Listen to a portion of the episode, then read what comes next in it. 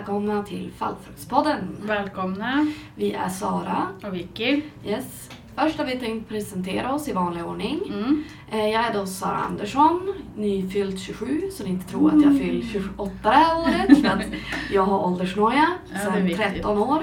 Min första rynka. Men eh, så illa är det inte. Men, eh, Men du ser inte ut som en russintant. Nej, det är bra. Det är Mm. bra att höra. Mm. Det säger vi ju i alla Mm. Men eh, ja, vi poddar här från Urkraft och för er som inte vet vad det är så är det en mötesplats eller vad man nu ska säga. Mm. Det är ett ställe där folk är i behov av stöd. Alltså det, det kan vara vem som helst med vilka problem som helst. Om man typ inte har problem med att man inte kan sluta mörda folk. Men, eh, om man stö- behöver stöd i form av typ plugghjälp, Jobbsökning. ja, Mm. försöka komma igång med nya aktiviteter, få in rutiner, Mm. få vara på en social plats där man känner sig acceptabel. Och ja, En del i ett sammanhang helt Mm. enkelt. jo, fin atmosfär och allt. Ja. Eh, Vi började i alla fall göra det här efter att vi hade varit här ett tag och sysslat med lite diverse grejer för eh, vi kände inte varandra alls innan. Så Nej. när vi väl fick idén att starta en eh, podcast så var det ju allt helt nytt och förvirrande men vi har blivit skitbra vänner och ja, vi har ett koncept som funkar för oss båda. Jo, Så det har varit spännande att vara här. Ja, Sara Men, är eh, tidsfascist och jag har fått anpassa mig efter det och det är jättebra för mig. ja, det är bra. Jag ja. har bra samvete. ja, absolut. Mm. Men eh, innan vi då var här så har vi båda lite liknande historia. Att eh, vi har försökt oss på ganska många olika projekt, pluggning bland annat. Vi har rest runt på lite olika orter och jag även utomlands. Men på grund av psykisk ohälsa så har vi kraschat gång på gång på gång på gång. Mm. Som gjort att vi är tvungna att flytta tillbaka till den här staden som vi hatar i djupet av vår själ. Eh, men har, Skellefteå. ja, Skellefteå. Men vi har i alla fall urkraft så det är ju någonting. Jo, det är det enda positiva med Skellefteå. Ja, Känns det som nu i alla fall. ja. Mm. Vill du? Ja, jag heter Vicky och jag fyller snart 42, typ om några dagar. Eh, grattis i förskott. Det Yes. känns jävligt jobbigt. Jag har väl också någon rynka men jag ser inte ut som en russintant jag Nej, heller hoppas jag. definitivt inte. Definitivt inte. Eh, jag är ju här på Urkraft naturligtvis med Sara och jag har flängt runt till jag har bott i Malmö, jag har bott i Göteborg, jag har bott i Alingsås, jag har bott i en håla utanför Alingsås. Sen har jag flyttat tillbaks till Byske, där jag är född och uppvuxen och sen hamnade jag i Skellefteå igen. Och som sagt, jag har också pluggat och försökt mig på olika saker. Bland annat hund... Skötsel? Skötsel? Nej, hundledarutbildning Ja. som jag misslyckas med. Det rent praktiska momentet. Ja. Eftersom jag är lite folkskygg så sket det sig ju. Och det var en jävla stopp. Det var jättejobbigt. Det Eftersom jag tycker att det är skitkul med hundar. Ja, och så, Och så- gick det ju allt bra förutom Ja, den där aspekten. Att man skulle liksom hålla en valpkurs och filma sig själv. Och, nej, det var jättejobbigt. Mm. Och sen har jag pluggat andra grejer och har misslyckats och har väl aldrig jobbat i stort sett någonsin för att det har varit för stort för mig. Men nu är jag här på Urkraft och i Skellefteå. Vi volontärjobbar. Vi volontärjobbar här och gör en podcast, men det känns bra. Mm.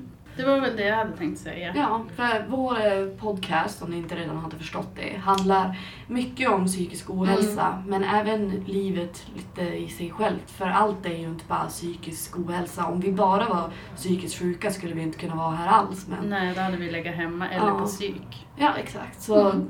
Det, det handlar ju om saker som många kan relatera till. Egentligen alla våra psykproblem som vi pratar om kan väl folk till viss del relatera till. För det är grundat i känslor som de flesta går runt och känner men de är bara extrema och kanske förvrängda. Mm.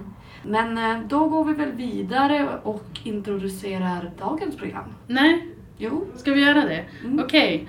Ja, det ska handla om mardrömmar den här gången. Ganska, inte lättsamt kan man väl inte säga, men lite så här skrattvänligt i alla fall, hoppas vi. Det är inget dödsdjupt, jättejobbigt avsnitt. Utan vi kände att vi måste ladda lite grann för de här jobbiga. Vi har en del jobbiga punkter på vår to-do-list. Ja. Ja. Sorgeavsnittet, det episka, ic- icke-existerande ja, men jag är redo. Jag är redo för det. Det är bra någon är det. Ja. Ja, det var väl ungefär det. Jo, vi måste säga att det här är vårt 20 avsnitt. Ja! Mm, vi ska fira på något sätt. Ja. Typ. Hur vi nu ska fira. Jag vet inte riktigt. Nej, inte jag heller, men på något sätt. Vi, Systemet. ja, det blir väl en flaska vin. Det tycker jag låter helt rättvist. Ja, så det var väl dagens avsnitt. Men vi har en annan grej vi ska Mm. prata om också. Yes.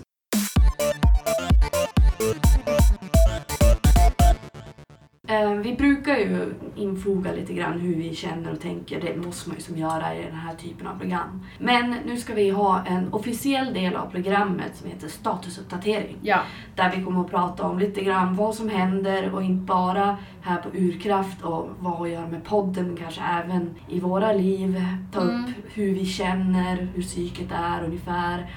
Och kanske något annat som bara faller oss in. yes. Ska Mm. du börja eller? Ja, det kan jag göra. Ja, jag ju, håller ju på med en TMS-behandling. Transkraniell magnetstimulering. Wow, du har lärt dig det. Det där, det är en liten challenge att komma ihåg det där, vad Ja. det står för.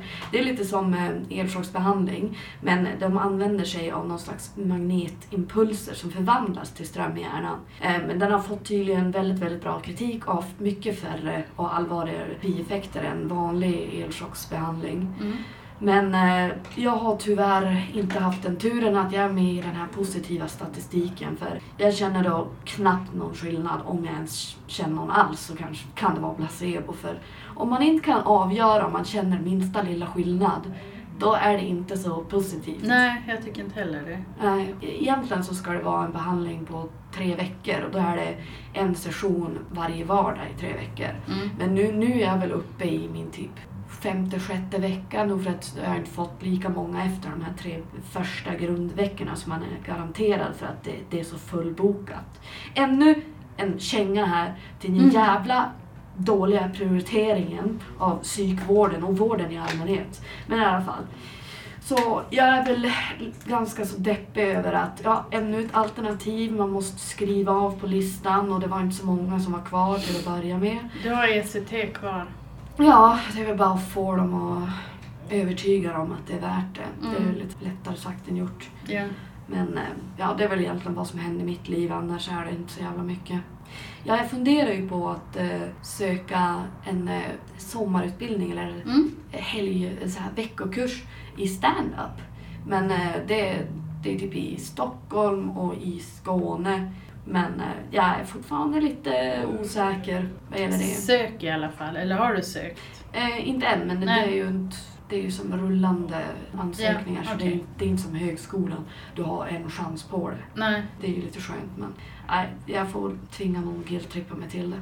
Mm. Mm. Vill du berätta hur du känner? Ja, jag har sökt lite utbildningar. Nu kan inte jag säga exakt vilka utbildningar jag har sökt för att det var så många som jag ville läsa men jag tog bara ett fåtal tror jag och ansökte om. Jag tror att det var bland annat kriminologi och så var det någon slags hund och kattetologi, alltså Mm. deras beteenden och sånt. Och så har du något skrivet? Berättar, jag skriver kurser. Ja. Så det är väl ungefär det jag har gjort. En salig blandning. Jävligt Du får bara skriva om kriminella katter eller något Ja, sånt där. ja, ja, absolut. Som Mördarhundar, som ja. stjäl sockar och kalsonger. ja. ja, han är kriminell på något jävla vis. ja. Nej, men sen så har jag väl varit lite upp och ner. Jag kraschade för någon helg sedan och sov i fyra dygn tror jag det var. Jag vet inte, det hade inte hänt något speciellt. Berättarfestivalen, var det det? Det kan vara efter berättarfestivalen. Jo, det var det visst. det. Ja.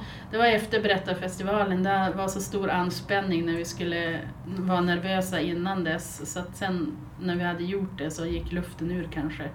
Och så sov jag i fyra dygn nästan. Jo men så kände jag också. Jag hade exakt samma sak fast det var bara ett dygn jag fick sova. Mm. Men det var när min egen del var över. För vi hade ju en intervju i nästan en timme. Och så sen eh, var jag med på ett annat hörn som jag gjorde även förra året. Att jag berättade en, en historia från mitt liv. Mm. Tillsammans med några andra som berättade om diverse grejer. Det var bra i alla fall. Mm, tack. Ja, det var inte helt katastrof. Så långt Nej. kan jag gå. Det var det inte. Efter berättarfestivalen har väl varit lite low key här. Vi har, inte, Mm. vi har väl funderat lite grann men mest så har vi väl kanske om jag måste erkänna, suttit och tittat på roliga kattvideos Ja. på Youtube. Men även eh, lite annat som handlar om eh, psykiatri faktiskt. Fast Ja. med lite så här komiskt. Jo, den där roliga tanten. Ja, vi hade inte förväntat oss att det här skulle vara så jävla roligt som det var. För vi tänkte bara, ja men vi googlar på eh, typ psykopater eller sociopati eller något sånt där. Mm. Och så hittar vi den här kvinnan, Sasha Sloan. Och alltså det går knappt att beskriva den här personen för alltså hon är helt besatt av att typ tortera na, eh, nazister höll jag på att säga, narcissister och sociopater och så här. Hon är helt besatt av det här ämnet och hon Mm. säger de mest crazy grejerna som man inte vet var hon fått dem ifrån. vad de går igång på, narcissister, vad man ska göra för att tortera dem. Ja. Och det var bland annat ett synnerligt roligt program då hon pratade om hur man kan göra för att få en narcissist att bli helt batshit crazy. Eh, och det var tydligen genom att ta på sig en rolig hatt. Ja. Det, det var tydligen jätte, jättestörande. De kunde inte kontrollera sig av hur plågade de blev av det här. Nej, och så var det orange läppstift och så Ja. gärna en kam i håret Ja. hade hon också man Ja. kunde gå omkring med. Ja, precis. Nej, det var helt Ja, galet. hon var jätterolig att se, Ja. eller hon är jätterolig Ja. att se på. Ja. Hon artikulerar och pratar med hela kroppen och Ja, ni måste herregud, kolla Vi in pratar henne. mer med kroppen än med hjärnan tror jag. För alltså, Ja. hennes gestikulering det är helt galet. Det är som att hon typ syntolkar fast hon gör inte det. Ja. Och så sen så här, rör hennes ögonbryn sig på sig som i en kedjeeffekt för när hon artikulerar saker då hänger ögonbrynen med. Ja, när hon är magisk att Ja, hon titta på. är det. Ni måste kolla in det här. Så Ja. Även om vi nu skra- skrattar lite åt henne så får hon lite promotion. Så det är väl Mm. I slutändan bra. Ja. Så, så länge hon inte hänger ut oss som narcissister. För hon verkar ju tro att typ 90% av befolkningen är narcissister och Hon so- måste ha sociopater. otur med sina förhållanden med folk. Att hon har träffat för mycket narcissister. Och hon har väl läst någon sån här psykologiutbildningar och sånt. Mm. Så att hon har lite kött på benen. Men Ja. annars verkar det vara ganska mycket självupplevda upplevelser. Ja. Mm. Alltså hon borde lyssna på vårt program om paranoia. ja, verkligen. Så är det va? Ja. Ja, men eh, då går vi vidare. Kanske vi ska börja faktiskt prata om ämnet. ja, det kan vi göra. Och jag har en liten faktaruta här. Mm. Det finns ju jättemånga teorier om varför man har mardrömmar. Men många tror att det är en stressventil och att det lättar på känslomässigt tryck. Och att man tar tur med känslomässiga problem medan man drömmer. Och det vanligaste är att man har mardrömmar typ en gång i månaden, vilket inte stämmer på jag och Sara. Nej.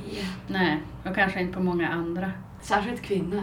Jo, särskilt Vi kvinnor. hade väl, jag tror vi drömmer 70% mer mardrömmar än män. Ja, det var något sånt Det var där. någonting. Men 3-5% av befolkningen lider av mer återkommande mardrömmar så att vi är ju kanske där då. Jo, Men det kan ju bero på psykisk status och mediciner man jo tar och allt det gör det möjligt sånt. definitivt. Jag vill hänga ut en, en medicin här. Lergigan. Mm. Det är en ångestmedicin som också kan göra en lite trött. Som man ska då helst ta på kvällen om man har ångest då. Men den framkallar mardrömmar av vilken anledning vet jag inte. Jag förstår inte hur en medicin som ska dämpa ångest triggar ångestframkallande mardrömmar. Det är ironiskt men jag är så härdad. Alltså jag drömmer typ säkert ett till tre mardrömmar per natt som jag minns. Mm.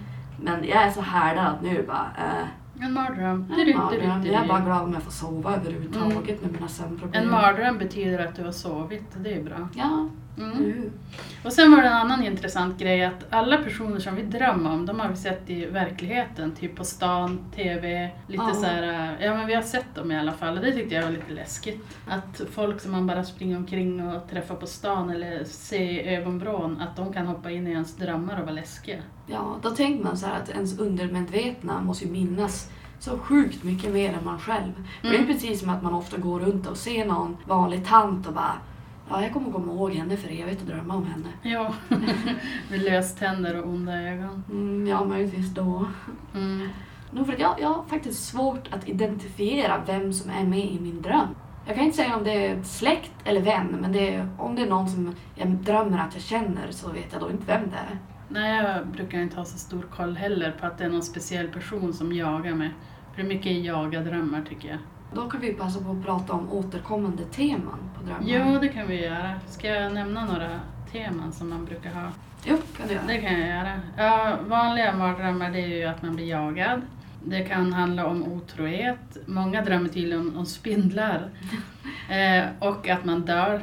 Alltså, ja, att man dör i drömmen. Och det betyder inte att man dör på riktigt som Nej. folk sa förut. Ja. Eller jag har hört det någon gång att Ja, dör du i drömmen så dör du på riktigt. Men det är kanske är en skräckfilm jag har sett. Ja, jag har då dött i drömmar och jag lever så det Ja. är lugnt. Just så pass. Ja. Och sen kan många drömma att man är naken bland folk. Och det har jag drömt ganska mycket när jag var yngre i alla fall. Fast även på äldre dagar. Och det är skitjobbigt för man har ingenstans att ta vägen. Ja. Alltså det är så fruktansvärt. Ja, Jag kan inte ens tänka mig det. Alltså det värsta jag någonsin har, alltså mest avkläppt jag någonsin har varit i en dröm, det är en helt täckande pyjamas i mitt eget kvarter. Mm. Min nakenskräck för min, e- mitt eget utseende är så grov att jag inte ens skulle drömma att jag var naken. Du vågar inte ens drömma om. Nej.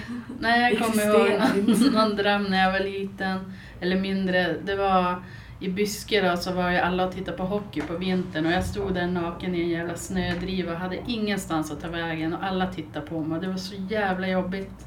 Och man vaknade liksom upp och flåsade och bara nej, det kan inte vara sant. Och det var det ju inte. Och sen kan man... Frös du? Jo, alltså jag frös ju men det var inte det stora problemet Nej, utan nej. det var ju att jag stod där och försökte skyla mig själv. Ja. För det är någonting jag, nu när, nu när du säger det, jag minns inte om jag någonsin känt av ett väder i en dröm. Nej, jag vet inte. Förutom din kolasås där kanske. Det var lite väder. Ja, det kommer gå in på det. Ja, men sen kan man även drömma att man faller. Det är väldigt vanligt. Och det kan vara lite befriande tycker jag. Att man blir liksom viktlös. Men samtidigt så är det en ganska jobbig känsla. Och så är det den här grejen som många drömmer om att man blir av med tänderna. Och jag vet inte om det beror på att man liksom spänner sig och biter ihop tänderna på nätterna. Men jag brukar tappa tänderna i drömmar ofta. Ja. Jag vet inte, du brukar krossa tänderna. Ja, jag, jag- brukar jag- mer ruttna och Ja. tappa dem. Jag har både haft dem krossade och att de har fallit ur. Och då har man plötsligt jävligt många tänder. Ja. Det faller ur typ 50. ja, det faller ut jävligt många tänder. Men Ja. oftast framtänderna tycker jag. Självklart de fina tänderna. Ja. Ja, men Mm. det skulle ha varit fina tänder om jag inte hade snusat för mycket. Jag har drömt om den här vanliga grejen otrohet. Och då när jag vaknar då sitter känslan kvar på morgonen. Så då vill jag typ ja, men döda min partner som ligger bredvid. Typ, din jävel, hur kunde du? Åtminstone sparka han hårt och väcka han. Men jag tror inte jag har gjort det. Eller förmodligen har jag gjort det. Jag skulle inte förvåna mig i alla fall. Ja, mina återkommande teman har varit lite olika. Mm. Så när jag var liten, alltså, jag tror de flesta då drömmer om monster och spöken och grejer. Deras värsta tankar är kanske inte våldtäkt och överfall. Mm. Eh, Men jag kan också tänka mig att jag drömde om monster så mycket för att jag blev lite småmobbad Mm. i skolan och att jag kände mig under attack. Om man nu vill så här, ha lite drömtydning, vilket Mm. kan vara luddigt. Lite det går flummigt. lite för mycket åt astrologihållet och Mm. lyckokakor men kanske lite mer faktabaserat om man ska analysera känslor kopplade till vad som händer i drömmar. Mm. Men eh, sen när jag har gått skola de senaste åren, alla de här avhoppen som jag har pratat om och mina kraschar där jag varit så stressad och pressad, då har jag drömt om drunkning jättemycket. Och Att jag dr- drunknar och att andra håller på att drunkna som jag måste försöka rädda. Och då kan det ju vara liksom att ja, men jag drunknar i skoluppgifterna och pressen och Mm. stressen som bara sköljer över mig övermäktigt och jag kan ju liksom inte bestämma. Och så sen när jag väl hoppade av skolan, då började jag drömma om eh, mord, att jag mördar, har mördat, hittar lik. Eh, helt morbida drömmar. Mm. Och då kan man ju tänka sig att jag är ganska bitter och arg. Så Ja. eh, på så sätt så är det inte helt Mordisk. så här. Ja, Bara, du är bara mordisk jag är bara helt mordisk. Ja. Det är så vi kan tolka de drömmarna. ja. ja men dessutom, om man kollar upp sådana här sidor med drömtolkning, Mm. då skriver folk olika grejer. Jo. Och så sen ger de typ ja, men fem olika alternativ. Det kan vara det, det kan vara det, det kan vara det. Ja, förutom om man läser Freuds drömtydningsbok, allting handlar ju om sexualitet. Så att den ska vi inte läsa. Åh nej. Nej. Vad händer om man drömmer om mo- mord? Ja, precis. Då önskar du att du hade dödat din mor och haft ett förhållande med din far eller din bror eller, ja men jag vet inte. Han är bara så jävla jobbig. Jag hade tänkt säga att liksom, jag är nekrofil och vill Ja. ha sex med lik. typ. Ja, det skulle han Vilket också jag kunna säga. påpekar är det sista jag någonsin skulle göra ever. Ja, nej det verkar Då, då smutsigt. skjuter jag hellre mig själv alltså. Om någon skulle stå där med en pistol, nog för att jag mår inte så jävligt bra, jag hade förmodligen sagt skjut mig oavsett. Mm, mm, Men hota mig, ha sex med det här liket eller så skjuter jag det. mm. Då, de hade ju fått skjuta mig. Alltså. Jo, nej alltså det känns så jävla smutsigt. Ja, det illa. Nej. Jag behöver fler trauman. Har du sett någon nekrofilfilm någon gång? Eh, säkert någon skräckfilm. Ja, jo, Ja. det finns några. Jag kan inte komma på något namn nu. Jag har inte tänkt tipsa om dem heller, men det är smutsigt. Ja. Sen har man ju läst mycket, eller ja, jag har sett Youtube och vilket jag har läst, Jo. om seriemördare och där är ju en del eh, sånt fint som pågår. Ja, snaskiga små detaljer. Ja. Så man är ju redan lite halvtraumatiserad men behöver inte go there än, än själv. Nej. Uh, ja, hade du något annat än monster och sånt när du var liten? Jag minns inte riktigt så vad jag drömde om när jag var liten förutom generellt monster. Mm. Och så minns jag en bra dröm. I mitt Oh. vuxna liv minns jag typ ingen. Nej. Men eh, jag minns en dröm där jag var, jag var på skolgården och eh, det regnade enorma droppar av kolasås som vi Mm. alla sprang och fångade i tvätthinkar. Mm. Men på så sätt så var det lite av en mardröm för jag, jag stod där med min tvätthink och bara mm, vänta tills jag kommer hem, då ska jag bara trycka ansiktet ner i hinken och bara... och så vaknade jag. Vad är det för någonting? Ja, det är lite av en mardröm. Ja, Att man inte får njuta av det där man har kämpat över. jo. Men eh, vad drömde du om när du var Ja, liten? jag drömde naturligtvis om björnar, mitt återkommande ämne. Ja. Jag är så rädd för Det är dem. en livslång rädsla det där. Ja, jag har aldrig sett en björn. Jag har trampat i björnbajs och cyklat i björnbajs, men jag har aldrig sett någon. Men jag, ska, jag skulle inte veta liksom vad jag skulle göra om jag såg en.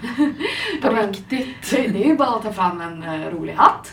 Ja, eller en kam i håret eller någonting. Precis. Ja. Läppstift fram ifall det är Orange läppstift i fickan ständigt. Ja, nej, det får jag Ja. definitivt börja ha. Eller, eller så är det bara att koppla loss den där eh, borderline-personen med narcissistic eh, Ja. psychopathic rage. Så kommer han att mörda björnen. Mm. Eh, och om ni fattar det där så är det här den här kvinnan, Sasha Sloan. Ja, som vi pratade om tidigare. hon sa att liksom, en borderline-människa versus en sociopat, då kommer borderline-människan. Och Och det lät som att alla borderline-människor gör det här flera gånger. Att de hamnar i psychotic rage och Mm. mördar människor. Mm. Så att narcissisten har ingen chans. Nej, sociopater och narcissister de backar lite grann innan de hugger. Ja, Men för de, för de kan tänka så här konsekvens. Men Ja. en borderline-människa som hamnar i psychotic rage, Mm. de kommer att mörda dig. Ja, det har hänt Så- mig några gånger att jag hamnar i sånt, men jag har inte mördat någon. Nej. Men jag har gått rakt fram utan konsekvenstänk och bara gapa och skrika och kasta och levt jävel. Ja, hade du inte varit medicinerad så hade det bara varit en tidsfråga. Ja, Mm. tack för medicinen. Men, Fast det är eh, lite tråkigt med medicin. I alla fall det här om björnar så brukar jag drömma om att de är på ett speciellt ställe mellan Byske och Båtvik. Det är ofta vinter. Jag vet inte vad de gör vakna på vintern. Men, ofta är mormor med och jag är rädd att hon ska bli skadad.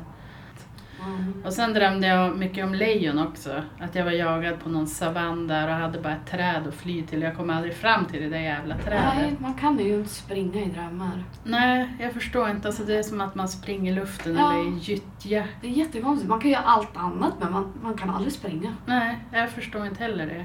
Men då vart jag ju så jävla rädd för lejon så att när jag skulle gå och kissa på natten så var jag tvungen springa till toaletten som var högst en meter från mitt rum. Ja. Och sen springa tillbaks, kasta mig under täcket och jag var liksom andfådd när jag kommer fram. Och jag bara nej! Och så drömde jag om lejon på natten. Ja. Men jag drömde aldrig om tigrar fast jag läste en jätteläskig bok när jag var liten. Jag började läsa alldeles för tidigt. Så jag läste om en tiger som mördade något spädbarn och det var blod i barnsängen och sådär. Men aldrig om tigrar. Det är lite skumt. Det var då du började utveckla psykisk ohälsa. Förmodligen. Jag skulle inte ha läst så mycket böcker när jag var liten. Det är jävla typiskt. ja. Ja. Men eh, då kommer vi väl till en del där vi hade tänkt återberätta några av våra värre och mer detaljerade mardrömmar. Kommer ihåg dina mardrömmar? Herregud, alltså jag tror jag hittade typ 11 ungefär, 12 Okej. kanske. Som jag tänkt försöka återberätta. Det är lite lättare sagt än gjort när det är lite så här halvflummigt. Men jo. i alla fall, en historia här. Det här skulle kunna bli världens bästa skräckfilmsmaterial. Mm. Eller ganska många av de här. Och den här är ju som bara eh, alltså, mörk. Inte bara panik, monster, eh, sånt där. Utan den här, är, den här är bara morbid. Det var så att jag var i ett konstigt stort hus. Med, som, jag var på översta våningen och vi hade inget tak. Nej. Och det var som att färgerna var i typ nästan svartvitt. Mm. Fast alltså, det var väldigt kylig stämning där. Och vi satt som bara och... Ja, det var andra där, men vi gjorde som ingenting. Vi satt som på soffan och folk gick runt så här lite apatiska och det var bara kusligt. Och så sen var det, var det en garderob som jag inte hade varit i tidigare. Och jag öppnar den och då ser jag att det ligger lik där. Mhm. Det, det är bara hög på hög av lik av folk som hade tidigare varit i det här huset men hade bara försvunnit. Mhm. Inte för att jag hade ifrågasatt varför de försvann, för så långt tänkte jag inte drömmen. Det var som bara, jaha okej, nej vi är bara i det här huset, vad är livet? Och så sen, jag- jag stängde det och gick tillbaka och var så här jätteupprörd. Och så bara är, är det, kom det ett spöke, alltså väldigt mänskligt, alltså det var som en genomskinlig människa. Håret blåste i vinden och så säger den här personen till mig att det här är självmordshuset. Nej. Om du stannar här något längre då kommer du ta livet av dig som de andra. Så pekade hon till garderoben. Mm. Och så vaknade jag typ. Fy fan läskigt. Ja, vad är det där? Ja, satt den... Hur ska alltså, man tolka det här? Ja. jag vet inte, men satt känslan kvar efter? Det brukar ju sitta Ja, kvar ett tag. Det sådär. gjorde Ja, jag kan tänka mig det. Det var riktigt kusligt. Egentligen, om man ska försöka tolka den här drömmen. Ville den säga åt mig, nu, nu minns jag inte för sig vilken stad eller land jag var i när jag drömde om den här. Men ponera att jag bodde här i Skellefteå. Då var det som, om du stannar längre i den här staden av misär och Mm. hat, då kommer du ta livet av dig själv. Ja, det Eller kan försöka. vara. Jag menar, jag har gjort det. Ja. Så, läskigt. Ja. Mardrömmen blev nästan sann. Ja. Eh, sen har vi en till. Det var så här att eh, plötsligt bodde jag hemma igen i Ursviken eh, med min syrra och min familj då. Och så sen vet jag inte varför, men jag och hon hade båda skjutit varsin människa Mhm. och hade gömt kropparna i garderoben. Och så sen började Lina, då, min syrra, hota mig att hon skulle avslöja det till, jag vet inte vem, polisen eller mina föräldrar. Mm. Och så tog hon fram en pistol. Men då tog jag också fram min pistol och så stod vi där och hotade varandra över de här liken i vår garderob. Också psykotisk dröm. Ja, väldigt. Ja. Sen har vi en tredje dröm som heter, eh, som jag kallar eh, The Serial Killer Closet. Yes. En garderob till. Ja, en garderob till. Mm. Jag har många lik i garderoben tydligen. Ja, förmodligen. Och här var det verkligen, verkligen många lik. För alltså, det var typ en väldigt, väldigt stor invaken closet. Alltså den här var ju ett stort vardagsrum. Och det var upphängda lik i galgar. Och jag vet inte vad jag höll på att göra. För jag höll på att gå igenom de där liken som om jag letade efter kläder. Fast jag letade efter något, något speciellt lik, jag vet inte varför. Den här får jag en att tvivla på mig som frisk, eh, halvfrisk människa. Men Ja, jag jag har, inga, jag har inga planer på att gå on a mass killing spree. Jag vill bara döda folk som jag har agg mot. Det är inte bara så här. Ha ingen Random. random Nej. sense and reason. Så ja, det var, det var den det. Mm. Sen har vi en väldigt, väldigt äcklig dröm. Jag tror det här var i samband när jag försökte plugga någonting och det var total kaos i mitt liv. Det börjar med att jag ligger i min säng och så sen börjar jag kräkas. Jag kräks och jag kräks och jag kräks tills jag börjar kräkas blod. Okej. Ja. Äckligt. Sen plötsligt så åker jag i bilen in i en skog och det, det är mörkt och det börjar regna. Och jag fortsätter kräkas så jag måste stiga ur bilen och eh, då är det typ plötsligt översvämning. Vi har alla element här och bilen bara flyter iväg. Så jag och en kompis eller syskon eller vem det nu var som var med mig. Vi, vi bara fast där mitt i skogen i regnet och typ nästan drunknar. Medan jag kräks. Och så sen plötsligt så känner jag någonting på min överkropp. Och jag, jag drar som upp tröjan och så är bara magen fylld av blodiga och variga bölder. Eh, Och sen vaknar jag. härligt. Ganska vidrig. Men har du varit med om att efter du har vaknat och så somnar du igen, att du fortsätter de här mardrömmarna? Ja, Mm. det är så fan läskigt. Jo, det är det. En, en gång i, i synnerhet, då vaknade jag upp till tre gånger och fortsatte med samma mardröm. Och jag, jag som bara efter andra gången bara nej, måste hålla mig vaken, jag måste hålla mig vaken, jag vill inte för det var jättedyr, minns inte vilken dröm då. Men eh, då hade jag tagit väldigt, väldigt, väldigt mycket Propavan, en sömnmedicin, Ja, stark okej. sömnmedicin som sitter i. Så alltså den lät mig inte hålla mig själv vaken, så det var ren tortyr. Du har väl haft Jo, också jag har också haft sådana drömmar att jag liksom har vaknat upp och så somnat om och vaknat upp och somnat om och så fortsätter mardrömmen hela, hela tiden. Och så tror man att man kanske kan styra den lite när man har varit vaken. Ja. Vissa drömmar går att styra. Men tipset är ju att gå upp och kissa eller någonting och Mm. sätta sig upp och liksom skaka huvudet eller försöka vakna till lite Mm. mer för att bli av med det. Ja, du nämnde det här med att försöka styra drömmar och Mm. det kommer vi ta upp tidigare, eh, senare lite grann i programmet, vad som kallas för lucid dreaming. Mm, just det. Ehm, det är lite åt det hållet, men mer om det senare. Mm, fortsätt med någon tokig dröm du har haft. Yes, den här var panikartad. Jag började med att jag fick ett eh, sår i en fingertopp, och, men det bara sp- sprutar blod ur den här fingerpunkten. Och plötsligt så började det spruta blod från alla mina fingrar. Och så sen bara blir mi- mitt skinn genomskinligt. Så jag ser hur så här ådrorna, hur bara pumpar blod. Och så sen ser jag, alltså jag ser det här live i drömmen då, att blodet börjar förvandlas till vatten. Och så börjar jag känna hur jag börjar få typ vatten i lungorna. Jag börjar känna hur jag börjar dränkas från insidan, ännu dränkning. Mm. Vattnet är, går som upp över ögonen, du vet när man är under vattenytan och öppnar ögonen. Det blir blurrigt och det bara far högre och högre upp som om jag sjunker ner i vatten fast inombords. Och du, i det här skedet så har jag sån panik att jag bara kutar och hoppar av en klippa och sen vaknar. Den, den var ruskig. Ja, du vart liksom dränerad och dränkt. Ja, herregud, jag tog Nästan. livet av mig i drömmen. Ja. I princip om jag inte hade dött Mm. innan. Faktiskt, mm, kanske den värsta mardrömmen att vakna från. Det var när jag drömde att eh, mamma hade vunnit på Lotto. Hon hade typ vunnit 100 miljoner. Ja. Hon hade lovat mig hälften. Jag skulle få 50 miljoner. Ja.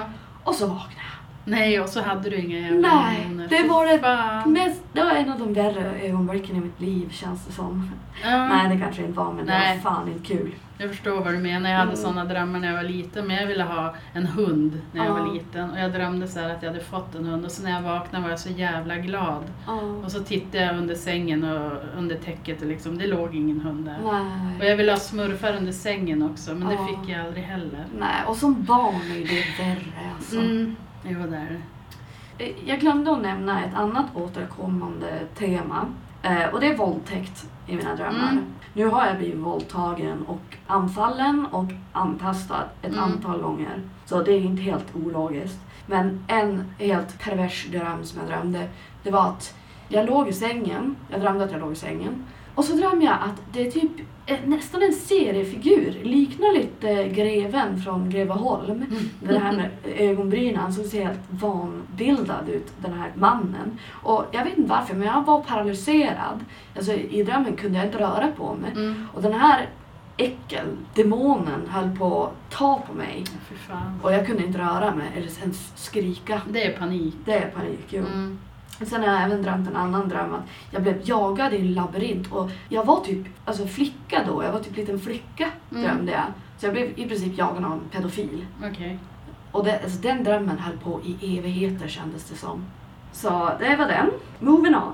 Mm. En annan dröm, den här är inte så lång, var att eh, jag var och simmade i en pool eh, i mörkret och så plötsligt stöter jag på, får handen på någonting och så tittar jag och så är det en bloater.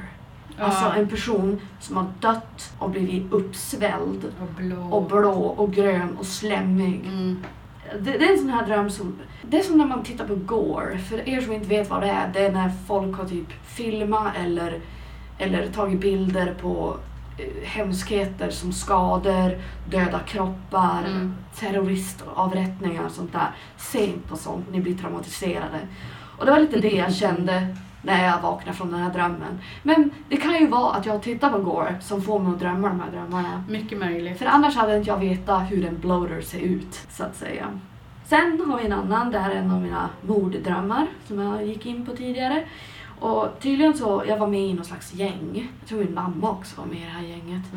Och vi hade ett rivalgäng och vi höll på att så döda varandra. Eh, vi liksom höll på att fly till olika platser och ta reda på de andra var. Och jag hade tydligen dödat två stycken ur det här gänget. Så eh, jag har drömt fler sådana. Men eh, det är väl de här jag kan komma på. Nej, jag har en till också. Mm. Och då var det så att jag hade mördat någon eller några och så hade jag dem i eh, min vind på loftet Mm. i delar, i kassar. Och så skulle jag veta att det skulle vara storstädning för jag tror jag drömde att jag bodde hemma eller med folk. Och då bara, oh shit, jag måste ju göra mig av med de här kroppsdelarna innan de blir liksom, jag blir påkommen eller något sånt där. Men det var så virrigt för att jag var där och höll på att tjafsa och, som, och omorganisera dem så jag vet inte riktigt hur jag hade tänkt göra det där. Men, och de var ju så här ruttnande och fan vidrigt. Och så sen är det ju den här hemska känslan när man inte är en mördare och inte får sadistisk njutning av att Mm. döda oskyldiga människor. Och att veta att man har mördat någon, det får ju en att vilja dö själv. Den känslan. Ja, precis. Och- Var ska man ta vägen? Ja, man tänker ju bara jag förtjänar att dö. Det, Mm. det är ju den känslan. Alltså om det finns en gud kommer jag brinna i helvete också dessutom. Ja, det var, du kommer ihåg ganska mycket drömmar. Ja, de Jag här är- var så jävla chockerande så... Jag är bra på att glömma saker, på både gott och ont. Så att jag har kommit på att man kan skriva drömdagbok. Mm. Det är ett tips. Och skriva ner lite handling och känslor och ljud och allt möjligt sånt. Det är ganska kreativt för många konstnärer och regissörer och sånt, bokskrivare, har skrivit om sina dag, nej, dagböcker, om sina mardrömmar. Mm. Bland annat Stephen King har jag läst. Ja. Han skriver mycket böcker om mardrömmar. Så det är ganska kreativt att drömma mardrömmar. Mm. Då ska man kunna göra något av dem också. Ja, precis. det hade varit kul. Ja, alltså jag har ju skräckfilmsmaterial. Mm. Du gillar att skriva. Mm. Mm. Ja, varför inte? Mm. Skaffa en drömdagbok. Ja, till slut blir det så här film av det. Av Steven Spielberg. Eller någon annan. Christopher Nolan eller Wes Craven Ja, kanske eller han som gjorde en Serbian-film. Ja, just det. Den Ja. sjuka jäveln. Det här är ett material som han skulle gilla. Mm, förmodligen. Mm. Speciellt om man så knyter ihop dem alla. Jo, det är en jävla röra. Ja. Men jag har ju skit många fler. Med tanke på hur många jag drömmer så minns jag väl ändå bara en, en bråkdel. Ja. Så, eller, eller så är det att de inte har varit tillräckligt mycket traumatiserande. Nej. Eller för traumatiserande så jag blockerar det för att hantera livet. ja, det är väl därför jag inte kommer ihåg någonting för att jag ska orka fortsätta leva. Ja, kan vara så. Ja, det är bra med dåligt minne ibland. Nej, du vill inte veta vad jag drömmer om. Men det är sällan monster och sånt nu för tiden. Det var mer när jag var yngre. Nu är det mer människor. Människor är läskigare nu för tiden. Jo, de är det. Och jag vet inte, alltså kvinnor drömmer ju mer än män som vi sa. Och jag vet inte om det är för att vi är mer utsatta av män. Ja. Så att det är oftast män. Jag blir sällan jagad av kvinnor, det tror jag inte. Nej, Kanske någon galen gammal kärring eller någonting. Då har man sett för mycket skräckfilmer också. Eller japanska skolflickor. ja, de otäcka.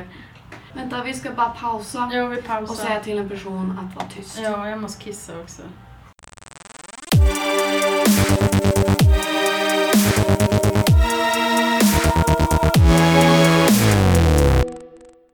Jo. då, då var vi tillbaka. Yes, kissade och klara och vi har sagt åt den stökiga människan. Ja. Eller, eh, jo, det här med att vara jagad, det är själva jakten som är det där jobbiga.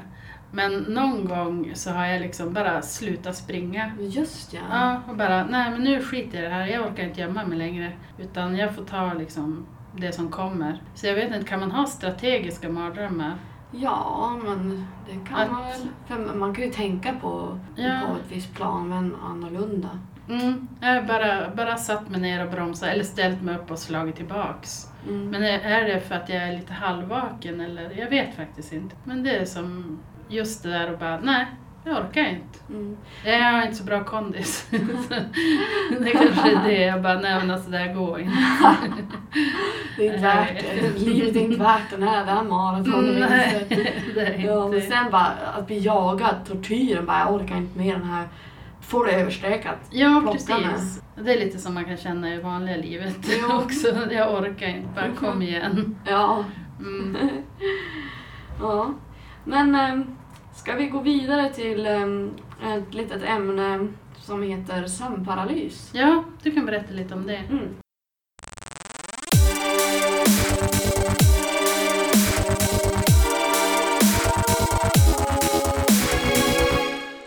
Eh, Sömnparalys, det är när man är vaken i huvudet, man är helt medveten, men kroppen har inte hunnit vakna upp för Mm. diverse anledningar. Det är som att man är helt förlamad, man är helt paralyserad, man kan inte öppna ens ögonen, mycket mindre kroppen. Innan jag visste vad det var, alltså jag trodde jag höll på att dö. Ja. Jag trodde jag var döende. Jag bara, nu, nu gav först kroppen upp, och sen bara hjärnan. Eller är jag fast här, för då bodde jag i Tyskland. Är jag fast här i min egen lägenhet, Ja. paralyserad av någon anledning Ja. och kommer att typ svälta ihjäl? Jag har faktiskt aldrig råkat ut för det, men det låter ju för jävligt. Ja, burr. Det är fruktansvärt. Men nu vet jag i alla fall att du inte är på väg att dö. Mm. Man får bara hoppas att det, det går över snabbt. Och jag tror om jag nu läste det här korrekt, det var ett tag sedan jag läste om det, så är, så är det just det att hjärnan har vaknat upp men kroppen har inte hunnit göra det. Okej. Så det kan ju också bero på medicinering men vissa kanske har det som en liten grej. Ja, jag vet någon annan som har varit med om det där och säger att det är fruktansvärt. Mm. Sen var det en annan grej också Som du skulle ta upp. vad var det lucid dreaming? Ja. Det är när man är medveten i drömmen om att man drömmer. Och då kan man ju typ styra, man kan ju välja vad man ska göra och typ hitta på saker. Alltså det är skitcoolt. Mm. För dem, då får man göra vad fan man vill. Eh, Jag har väl haft kanske tre stycken sådana, nu var det länge sedan och det är asroligt. Jag läste någon, det var någon teori om att i drömmen så drömmer man att man drömmer. Så egentligen är man inte medveten, men sak samma, man har ju roligt. Jo, Och kan det bestämma vad man ska göra, så det är ju awesome. Det finns tydligen tekniker som man ska kunna träna upp för att lättare drömma de här medvetna drömmarna. Det måste vi kolla upp. Mm. Och ett sätt förresten, tal om det, att kolla om man drömmer eller det är verklighet utifall att man inte vet. Mm. Det är att kolla på klockan. För tydligen, den kan inte fungera som vanliga klockor. Aha, Det kommer att se konstigt ut. okej. Vilket är väldigt Spännande. udda. Ja. Men det, men det förstår man ju, för tid, tidsuppfattningen i drömmar, den, är ju, den följer ju inte naturlagarna. Nej, det Så känns det som ju- att man drömmer i timmar och så kanske det handlar om 60 sekunder. Ja. Sen har vi en annan grej, att gå i sömnen. Mm, Då, det har jag gjort ett antal gånger. det har aldrig hänt mig. Nej, det, det kan ju, man kan ju fan råka ihjäl sig själv. Mm. När jag har tagit medicinen, sömnmedicinen Stilnoct, då har jag fått såna här grejer att jag har gått till sömnen. Fortfarande värt det, men eh, det är ganska obehagligt för jag har ju som sagt var, som de som har lyssnat på podden tidigare, haft ätstörningar i eh, 13 år nu. Så det värsta scenariot för mig det är ju att äta i sömnen. Och det har jag en tendens att göra när jag går i sömnen för att jag är hungrig i sömnen förmodligen.